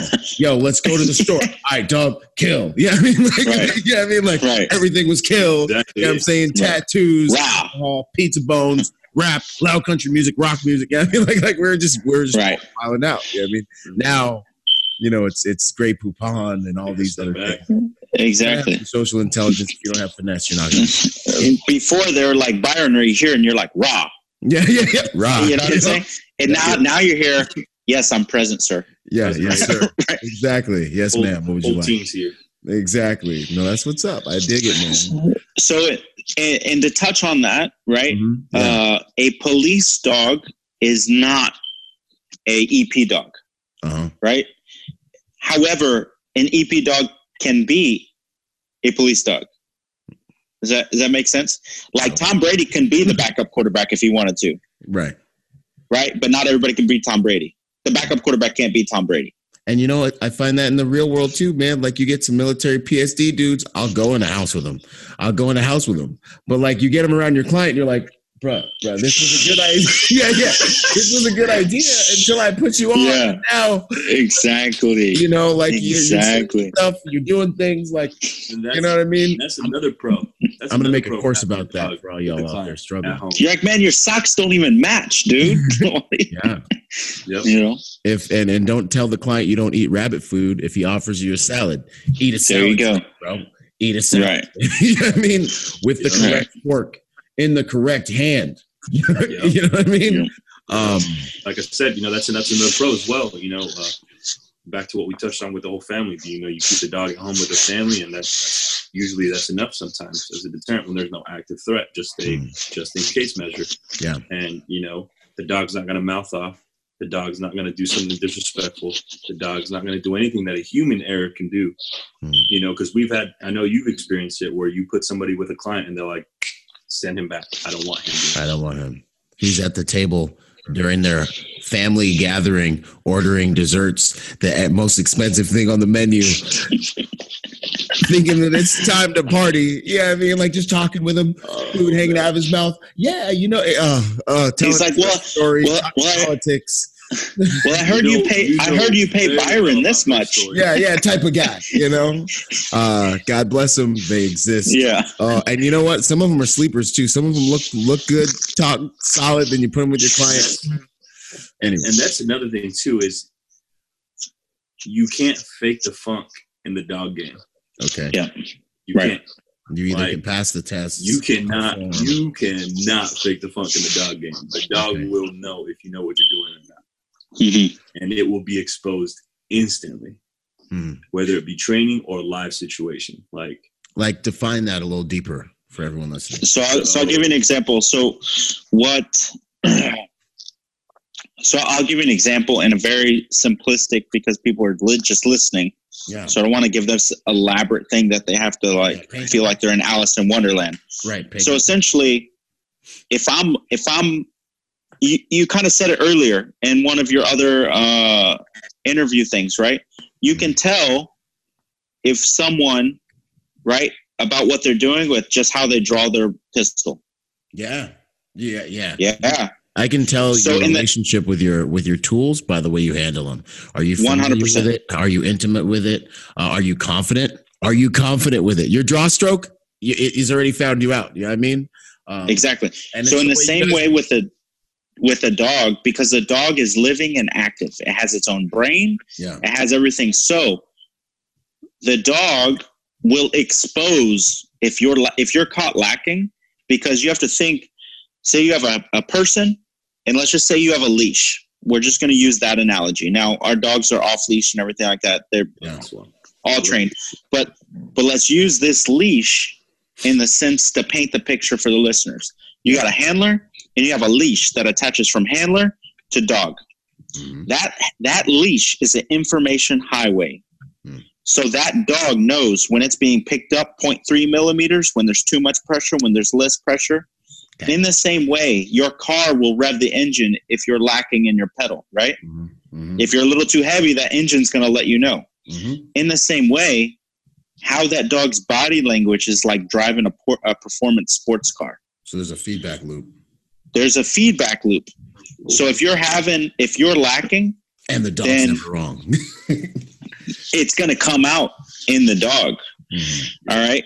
So I'll give I'll give you a very very simplistic example right? So it requires some proficiency on the on the on the end of the owner in order to really like, yo, if I'm giving you a Porsche, you need to learn how to drive a Porsche. If I'm giving you, you know, uh, uh you know, uh, an economy vehicle, then you drive it like an economy vehicle, yep. kind of thing. Yeah, one hundred percent. So that's where the education comes in, right? We're yep. teaching people how to drive Porsche and the matching. Yeah. Yep. And so if I take a dog right? All dogs have a, a response system in their spine and in their their neurological uh, response inside their brain called okay. opposition reflex. Okay. Oh, okay. Right. So in the same way, if you're standing on the edge of the pool and somebody pushes just places their hand on the back on your back, yeah. then naturally, what do you do? You lean back against it. Yeah. yeah, right. So it's a it's a natural response. You lean back against it because you don't want to get caught lacking and thrown in the pool. Right. Right. So in the same way, if I'm applying backwards pressure on the leash, that dog's brain and his spine and all of everything is receiving from that leash pressure, even at the slightest, that dog's body sense will start moving forward. Yeah. Right. It's like putting a car into neutral. Mm. Right. It it'll start creeping forward even with no gas pedal. Yeah, well, it's like you're trying to control me kind of the wrong way. You're uncomfortable. I'm uncomfortable. You know, you're pulling rank on me right now. yeah, no. It, it, yeah, the communication is not efficient. Yeah. So that's going to get exposed in your dog as the same way as like how you run your kit. Now, how does it get exposed? What happens? What does a dog do? Well, it's it just a, if it's right, a response direction, mm. instantly the dog will let you know. Like the dog won't budge. You know, I mean, usually, like it's like changing gears. Yeah. If somebody knows how to change a gear, you'll you won't hear the you know the grinding. Mm-hmm. If it's somebody smooth. doesn't, you hear the grind. It, it yeah. will be smooth. It'll be obvious. There will be a scene. People will turn to look. So your dog, the same way, your dog will do the same thing. I've seen people, you know, try to correct the dog the wrong way, and the dog turns to them and like, "What are you doing? I'm right." Mm-hmm. You know, and we're not talking from a client perspective. We're really we're kind of talking from a like uh, a handler, like on a team type of pers- mm-hmm. like running a dog. Yeah. Right. So we're talking about running the dog and a capable dog team handler and, and dog. Then that dog will expose the proficiency and the competency of the handler. Mm-hmm. And so essentially now I know the answer to this, but I'm going to ask it for all the people that are like like hesitant. So is there a, a threat or a worry about the dog having an adverse reaction and like biting someone if they deal with them wrong or becoming hostile? No. So, so that term in the dog world is called sharp. Okay. Right. So a sharp dog mm-hmm. usually has a very low titration level. Titration. I mean, titration is pain. the is essentially their ability to pain tolerance. Low titration level. So so low pain tolerance will mean like if you do a hard correction or anything, like it'll mm. it'll yell or or yelp or screech or bark, you know, okay. because it it feels it a lot. So yeah. it's not it's not resistant to pain as to where. so like you take like I should say. Right. So, so you take a less aggressive has a higher, a lower pain tolerance. Is that what you're saying? No, I'm trying to bridge the gap. Do so it. So there's there's a combination, right? Okay. So high titration, you could beat this dog with a baseball bat in the face and it don't care, right? Just steel jawed, right? Yeah. Right. And so it's like it's like it's like Rocky punching the Russian, right? Yeah. Just whatever. Like, you're angry. I get it. Yep. You're mad. So that's high tit- high titration. Okay. Okay. Now if you have a dog that is sharp, they usually have a, a lower titration but a higher defense. Okay. Meaning, uh, sharp is just the dog's reactivity. Yeah. So if I give the dog, Yep. If I give a Snap. if I give a correction to a dog Mhm. and the dog deems that it's unfair, Yeah. then that dog turns on me and wants to eat me. That's a sharp dog. Okay. Meaning his tolerance is very low, but his defense is up. Yeah. Meaning he goes into self-preservation mode faster Right. than on something small than let's just say a different dog. Yeah. Right? Like this dog's got PTSD or something. I mean, not necessarily. Oh, if you were going to No, relate it to human I mean, reactivity, Kind of related. it'd be like No, it- all of a sudden the dog's in like emergency mode, and it's not an emergency. Correct. Correct. So it's like it's like if you were out at the club, Mhm. right? You bump into a dude. And you just and then you're throwing haymakers. yeah, and he's like coming through the crowd at you. Yeah, You're just throwing haymakers, Okay. right? Or you have the mental capacity and maturity to, oh man, he just, he just bumped into me. Yeah. That that's it. There wasn't like nothing. I'm not making nothing out of it. Yeah. But that's and that's and that's something the dog turning on the handler is more something you see in, in the working dog community versus Correct. in a family environment because a family environment it's not going to have you know like you saw my dog it had the best you know e-collar the flat collar so there's different levels of things that we do it's kind of like a kit for us or the suit you know Yeah. it knows it's work time you Yeah. know and working mode is completely different from family protection mode and, and the Mhm. dogs know that and understand the environment So to kind of circle Yeah. back, Yeah. when it comes to a sharp dog, we don't have them for that reason. Beautiful. The reason is because you are getting, even though that dog may be a rock star, Mhm. but if it's a hothead, Mhm. then it doesn't work for us. Got to go somewhere else. So you're explaining basically it's an it's a true EP dog. Like it, it's not like like it's Like- literally like the guys that can't make the transition from direct action and being hard Right. all the time. They just don't fit into EP. They need to do something else. Okay. I'll go into a house with them, but I can't put them in front of my client. Essentially, Right. we're doing the same thing. The dog has to have the social acuity to be able Mm-hmm. to fit your guys' mold before they're even.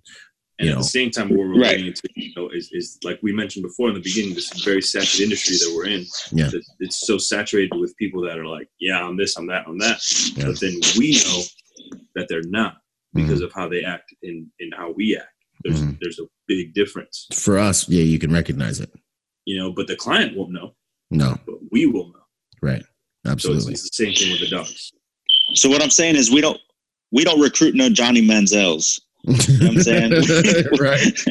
we don't we That's don't they can throw a football, but they ain't we, you know what I'm saying? Mhm. with no hotheads. So to answer your question, that's how we actually mitigate a lot of our liability Mhm. is is through looking at other variables and other tangibles Mhm. outside of protection and detection. Okay, that's well Right. put. So you can take somebody like you're saying, Mhm. boom, can shoot his ass off, right? One he can sec- move. sub-second he's- draw. They start Exactly. doing shit. right you, and then they they can't figure out like you know how to dress right Yeah. They look retarded or they just don't know when to stop having verbal vomit in front of the client Yeah, or being hard to people who is hardness is irrelevant. Like that's the cook, bro. Like they don't care about what you did in Iraq. Put the car seat in the car. We need to leave in five minutes. No, really, put the car seat in the car. That's why. No it's, just, it's the exact same you take how you look at somebody who needs to be a high level proficient ep person with that type of clientele clientele. Yeah, well that type that type of clientele are expecting that type of ep person right. And Right. and yeah, and then there's certain clients that need like, yo, no, I need a dude who's like on like military death row, like like ready to, you know what I mean? Like, I need like I need certain kind of guys. like the security you see at like conventions and Yeah. stadiums for like concerts that are just there and you're like you're security like you know what i mean like that's kind of the levels that it compares to with Yeah. a dog it's the same thing Yeah. you know Yeah. You have So people that are just watching hallways, all the way up to people that are organizing like sophisticated movements and organizing like government assets at a seer. So Whatever we event we don't and- waste we don't waste our time with those lower level ones all Uh-huh. we do is up here because anything other than that we don't want room for error we don't want Yeah. any of those margins for mistakes none of that And the clientele really validates what you guys need. First and foremost. And, and, right. and placement's everything for us. We're not going to, you know, if we have a little bit of doubt of a dog, mm. we're not going to do that dog. We're not going to place that dog with a client. You know? mm. Now, so, is there a certain like around how much time does should a client spend uh, in your guys' training? Like when you fly out to check with your, you know, to uh, bring a client a dog, around how much training does it take for the clients really uh, to be able to efficient generally to be efficient and effective with the dog? Is it like you guys spend a couple days with them?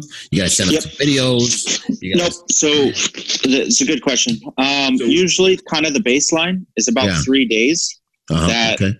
is, uh, uh, you can get a lot done, proficient and confident in mm-hmm. three days because it's a lot easier to uh, instruct a novice handler, which usually is the client, yeah. with a veteran dog. Okay.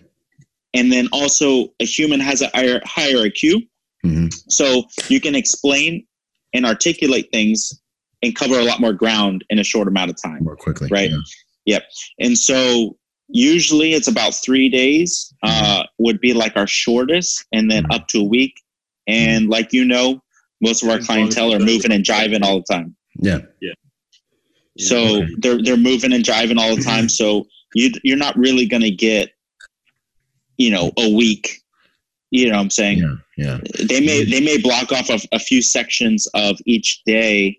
You know, cancel some meetings, move stuff or whatever to, okay, uh, you know, uh, do some of the training, mm. and then but it's they're usually not dumb people either.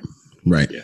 Yeah, or designate somebody on the grounds or on the team that's like the dog right. guy. That's that's the main thing we do is we have some them select somebody designated for everything the dog requires as far as daily necessities, mm-hmm. so that it can function without the need of the actual client mm-hmm. being there around. It, you know, it's it's already mitigated. It's already dealt yeah. with. Somebody already is going to do it. Yeah, and reinforce the training and stay current with all that. Right, but most of the time, these these these dogs and these assets are literally the client's pseudo pets. Mm-hmm. They treat like like it's they can have movie time with them. Mm-hmm. They can they can sleep with them and everything like that. But they also have that capability. So so like you're explaining like this. Essentially, what you're saying, that sounds like is it's a well-rounded dog to where it has friendship capabilities and working dog capabilities yep. all fused in one and that's really what's kind of new in the marketplace with you guys. Like someone right. who's not like a dog expert handler dude can like kick it with the dog and it's cool. Yeah. And uh, when it's time to go to work and like walk little Sally, you know, around at the mall, it's all good. Now, in terms of like, um, I know dogs get clearances you know, like comfort dogs and working dogs like that. Mm-hmm. Do you guys' dogs come with any of that? Do you guys handle all that, or is that on the owners to? So we ha- we handle all of that. Um, that's that's the perks of uh, things that we do. As a trainer in the industry, yeah. then I'm able to. Uh, I understand most most of the law mm-hmm. when it goes to um, the dogs. Yeah. And so, as a trainer and other organizations as well, then I'm able to certify and credentialize the dogs. Awesome. That way, these clientele they can go wherever they want. Mm-hmm. They can go to federal buildings. Here's the beautiful. That was part. my next question. Where can't yeah. you take your dog? You know. And so inside the continental U.S., mm-hmm. inside the continental U.S., under federal legislation, as long as the dog is certified underneath the uh, ADA or the American Disabilities Act, then the dog cannot. There's nowhere a dog cannot go. Hmm. I'll give you an example. So you walk inside a, fo- a federal building, right? You already know what you can't take. Mm-hmm. Right? Mm-hmm. So that is the hardware. Yep. Dog is unaffected. You go to a That's city nice. establishment or anything like that, right? No that says you signs. can't bring. Yep, gun-free zones, campuses, all that stuff. Yeah. Guess what? Guess what's? Guess what asset is unaffected? The dog, huh? Yep. So inside the continental U.S., there is no place a dog cannot go underneath the ADA uh, law. Okay. So if if there is some point of contention, Mhm. right? And this goes all the way down to even if you want to go to a restaurant and your server is will die and she's allergic to a dog, Mhm. it doesn't matter. That's not an excuse for you not to have your dog in there. So there's rights associated with this. Yes, Yep. there are rights associated with it. Mhm. And so the only way that you could be asked to leave politely is if your dog is being a nuisance inside the establishment, but ours aren't. Hmm. So Do you? in Like I regards- said, I mean, you don't want to turn around and you know go to bottle service with your dog. I mean, you can, but that's ideally probably the only place that I would say not where you should take your dog. yeah, if you're gonna be impaired, you Yes. probably shouldn't be It- driving a dog. no, one hundred percent. No, it's it's the same. Um, tho- and those are those are things that uh, education, right? Um, we can overcome with but out, yep, outside of the continental U.S., uh, there are a few countries you can go into, but the dog won't be allowed back in the U.S. Hmm. And usually, there are places like uh, Haiti, Hmm. right? And so, because of the diseases, because they don't Yeah. have uh, any type of uh, things established in regards to animals. Okay. So therefore, the U.S. government has a pro- has trouble when it comes to figuring out what's what coming back into the country from countries like that, right? Because they're trying to mitigate risk. Yep. The country is trying to, you know, you don't want you don't want the Zika virus landing in. You know what I'm saying? yeah, So ticks and all kinds Yep. of things. yeah. So, but most countries, um, the beautiful part is once they have a service dog certification, they usually can even bypass quarantine uh, laws. Okay. right? So some countries require a week, three days, whatever quarantine. Well, naturally, that doesn't really work if that person, quote unquote, needed It's the their service dog. Yeah. So the beautiful thing about having a protection dog that is a certified service dog is that it's it's almost uh, bulletproof and just quote unquote kind of like jumping through loopholes. Yeah. Oh, Um, Nice. So your ace that is a service dog that is also an asset for your team and or client Mhm. becomes a mainstay in protection wherever you move. Mhm. Yeah, it's a staple. It's something they can't touch. They can't regulate Right. as easily. Uh, Right. That's that's pretty sexy. And now, do you have to have a disability on paper Nope. in order to? So so according to the ADA, they Yeah. can ask if it's a service dog and if it performs a function for you. Mhm. Anything past that it there is a contention with the US Department of Justice. Right. Yeah, man. Go ahead. So legally and federally Mhm. You do not need to provide any information.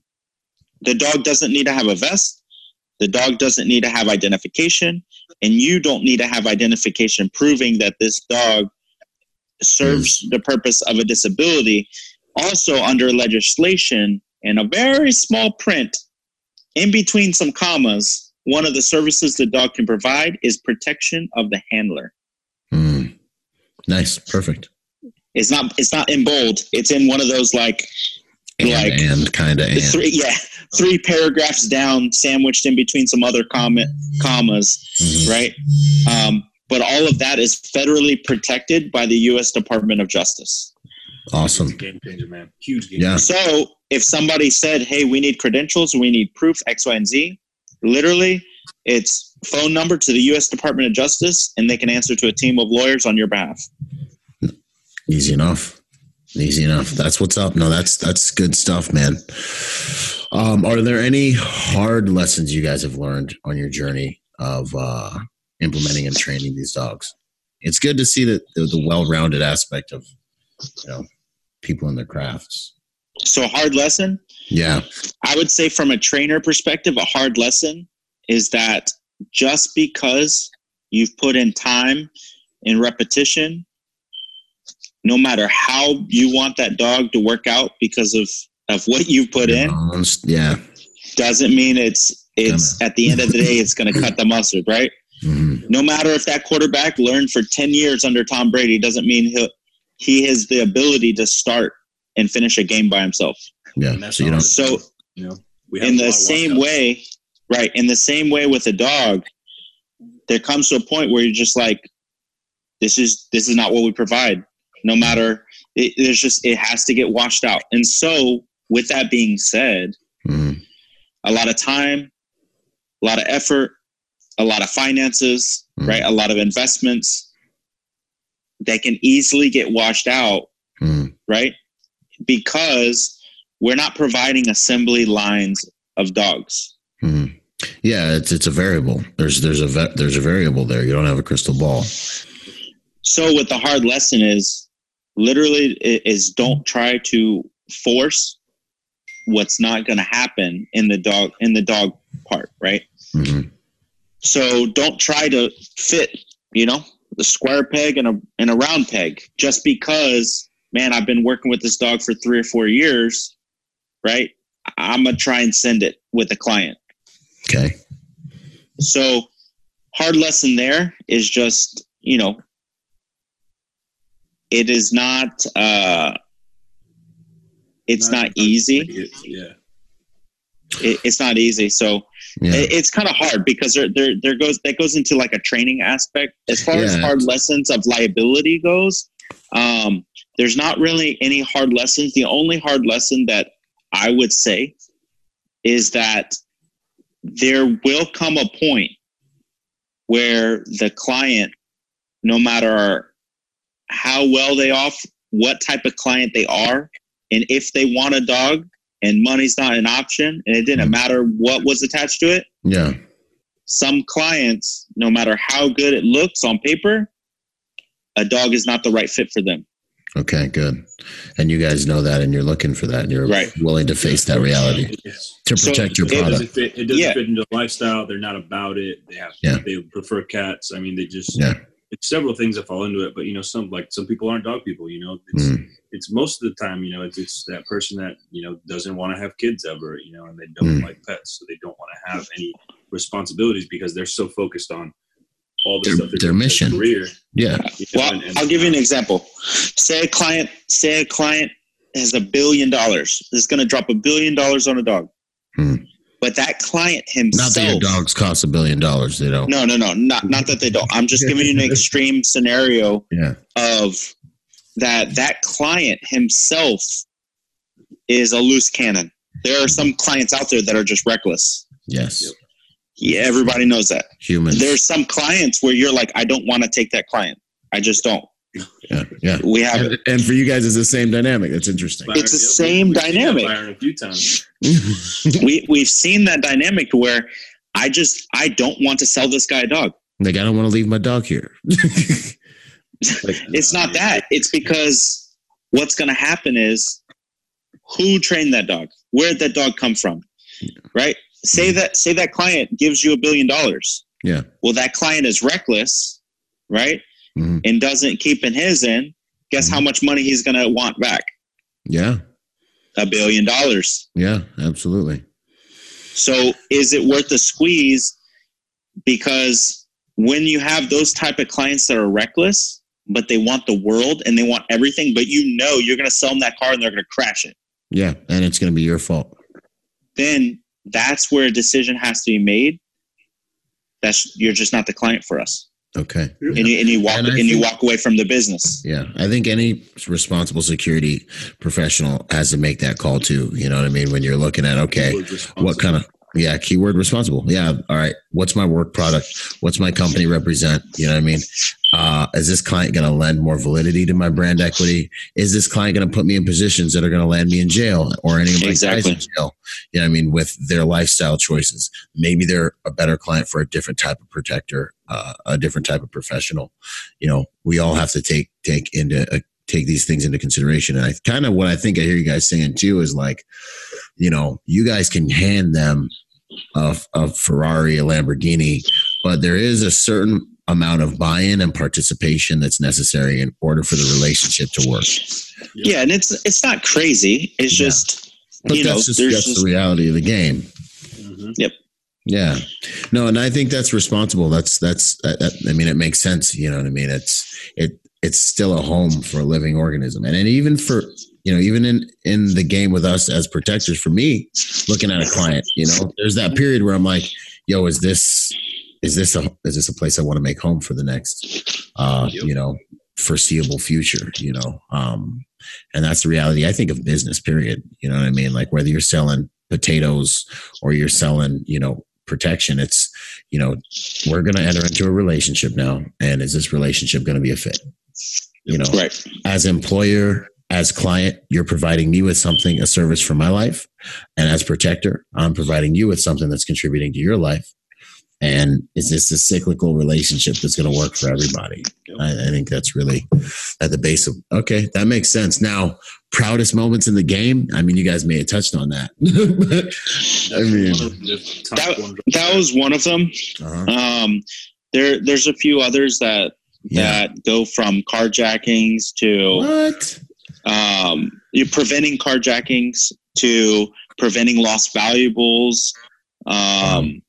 And, and, stuff like that. So, but the the biggest one, hmm. naturally, is is not a transaction. It's literally, I mean, how how how can you top uh, a client being able to go home and see their child that they that they had left with somebody else who was irresponsible but your product was the variable yeah that changed the outcome positively. Yep.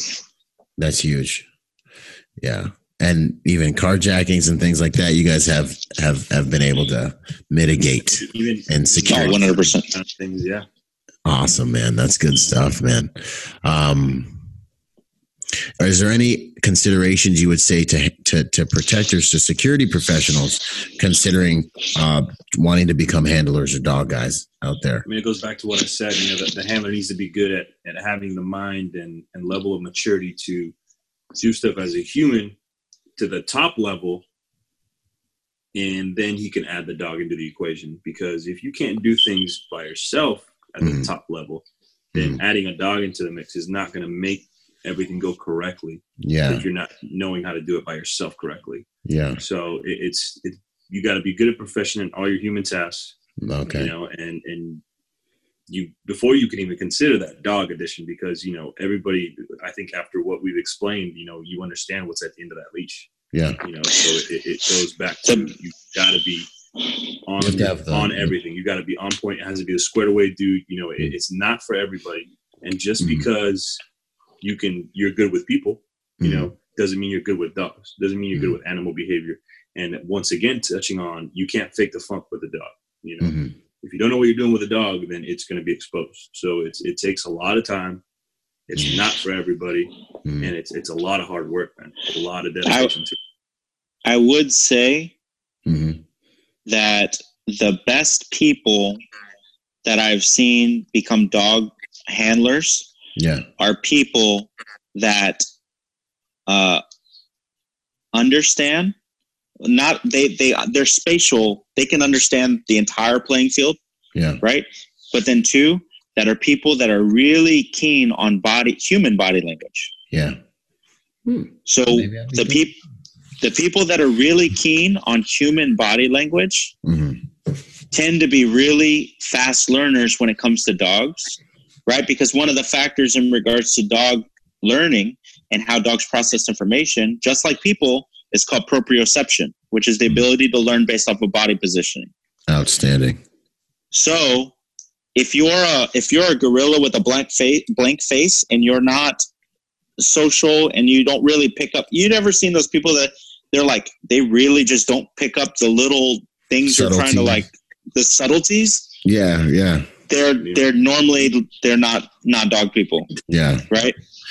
and so no, I and I laugh. I laugh because one time with somebody else, mm-hmm. you know, I, I pick up the phone just slightly and like glance at my phone and then you know what they did? They literally said they in front of the person they go, "What? I don't you didn't text me or anything like that." Like so you know, so, so they like, don't pick up on. You're buttons. not connecting dots right now. You're right. Not. Get this dude some crayons. Get this. Right, because because obviously you're like you're trying to send a message, but you don't want to make it obvious, so it doesn't look like you're communicating. Right. And they just what? You, I don't see anything from you and you, right. you know, just blow it all out. And you have to just keep going. Just keep going. They, explain yeah. to them in the car. Hopefully, exactly. let the moment pass. Just, and, and so the small things, you know, yeah.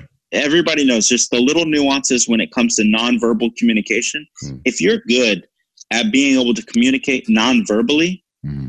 uh, then usually you have a leg up when it comes to being able to communicate with a dog because you have to remember dogs are masters at body language, hmm. right? dogs don't sit there. Primary form of communication with the dog, really, pride.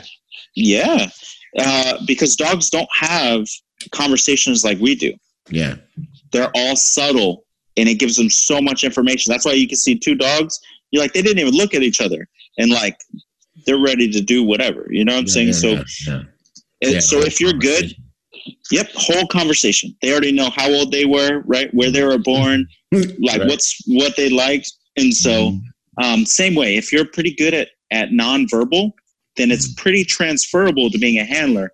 But like Felipe was saying, yeah. is um, one, a handler, you're also good if you had some type of command and control experience yeah. and understanding the entire space in the moving pieces because that person who has been in charge of operations then they're better off understanding everything that's going around them, even if that's not their role, but then how to best plug and play the dog, the asset, or themselves in the entire scheme of in maneuver. In, in, and yeah. around everything. So it, it's right. It you, Good.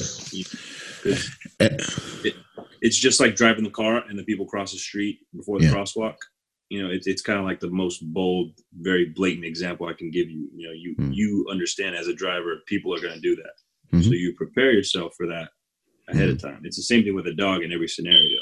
Mm You have to be ahead of that so that you understand how to manipulate yourself as well as the dog, if not both, um, in that situation everywhere. Yeah.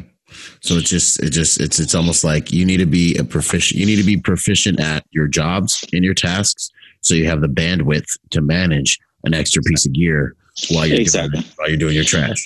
Okay, that's like I, I give you an example. So like mm-hmm. in in the community I grew up, you were not going to be a dog handler mm-hmm. if you weren't proficient and good and experienced at CQB as a any person inside that inside yeah, that train.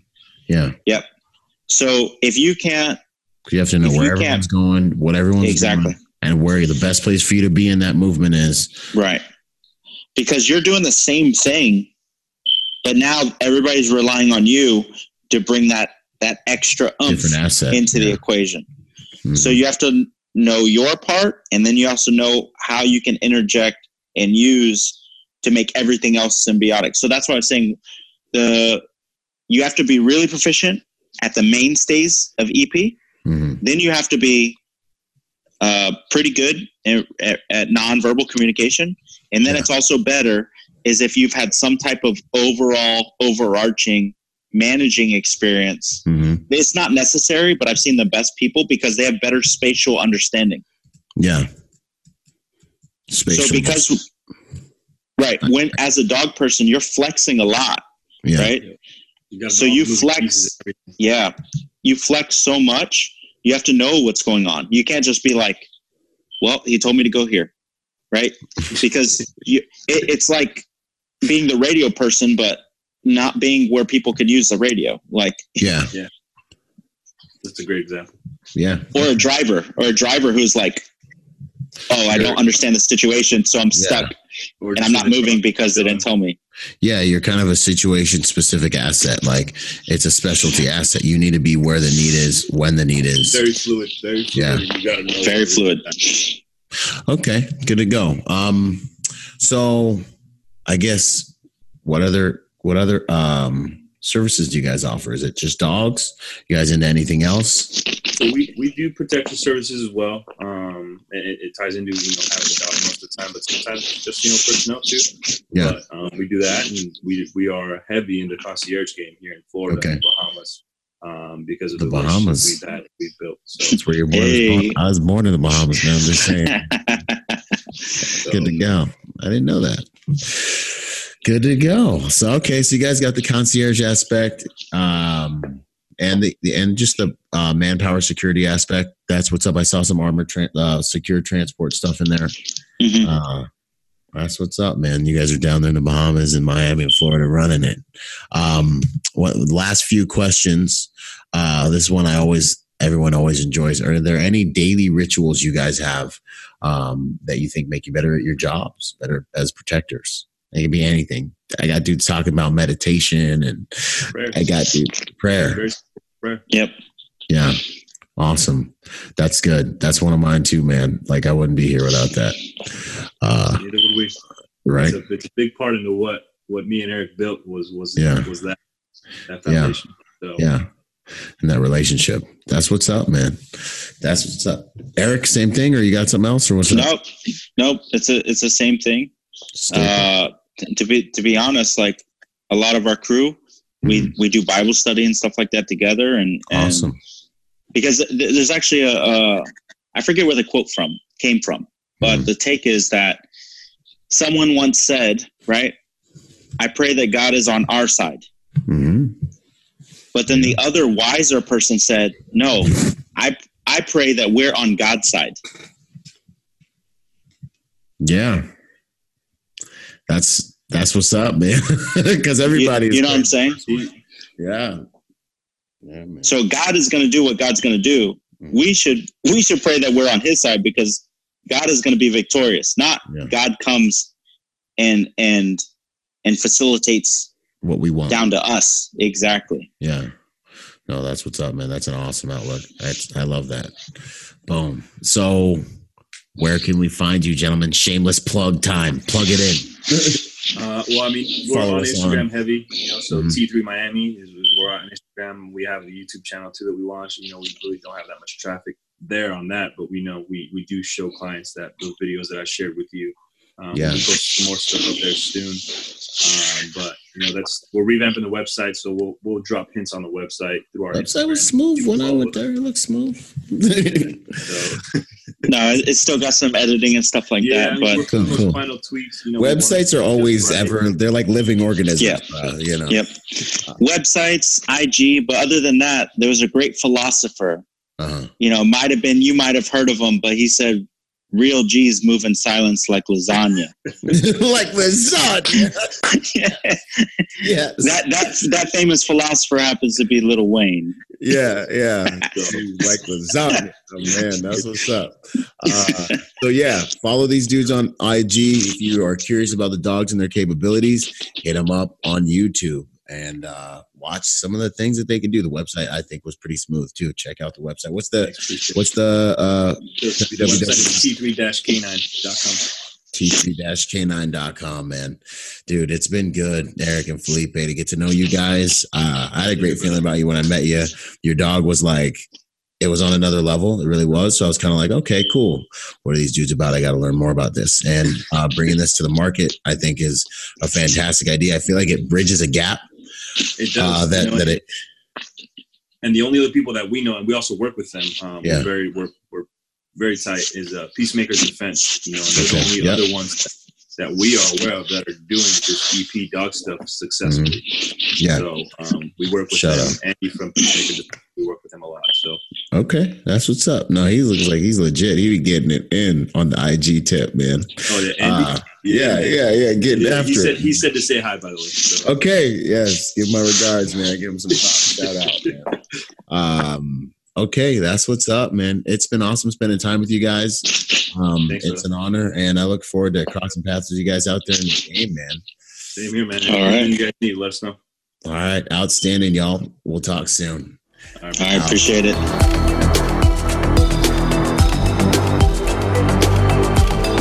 Boom. And to support this podcast, go to executiveprotectionlifestyle.com and contribute to our Patreon account. That Patreon account is what helps me make this podcast possible, contributing to this brand, what we're doing here, making it so that I can bring better guests on, making it so that we can plan more events and just expand the contribution to the private security industry and also to making America a safer place by teaching people how to protect themselves and the mindset behind that, the lifestyle behind that.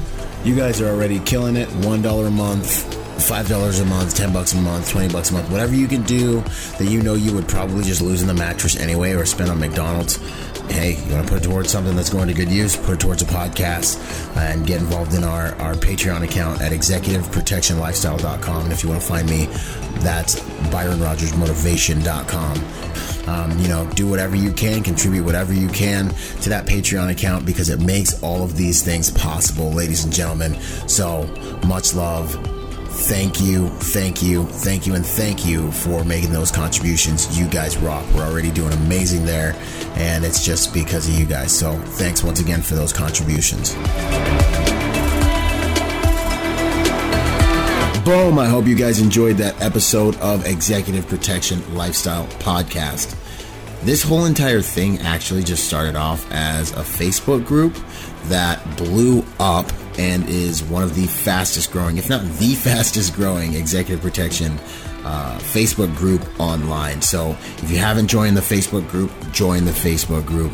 Uh, follow us on Instagram and check us out at executiveprotectionlifestyle.com. If you want to find me, that's Byron Rogers Motivation.com. And I'm on all the social media platforms Instagram, Twitter, Facebook as well. So until the next podcast, y'all, stay sharp out there and as I say it, one mind, many weapons.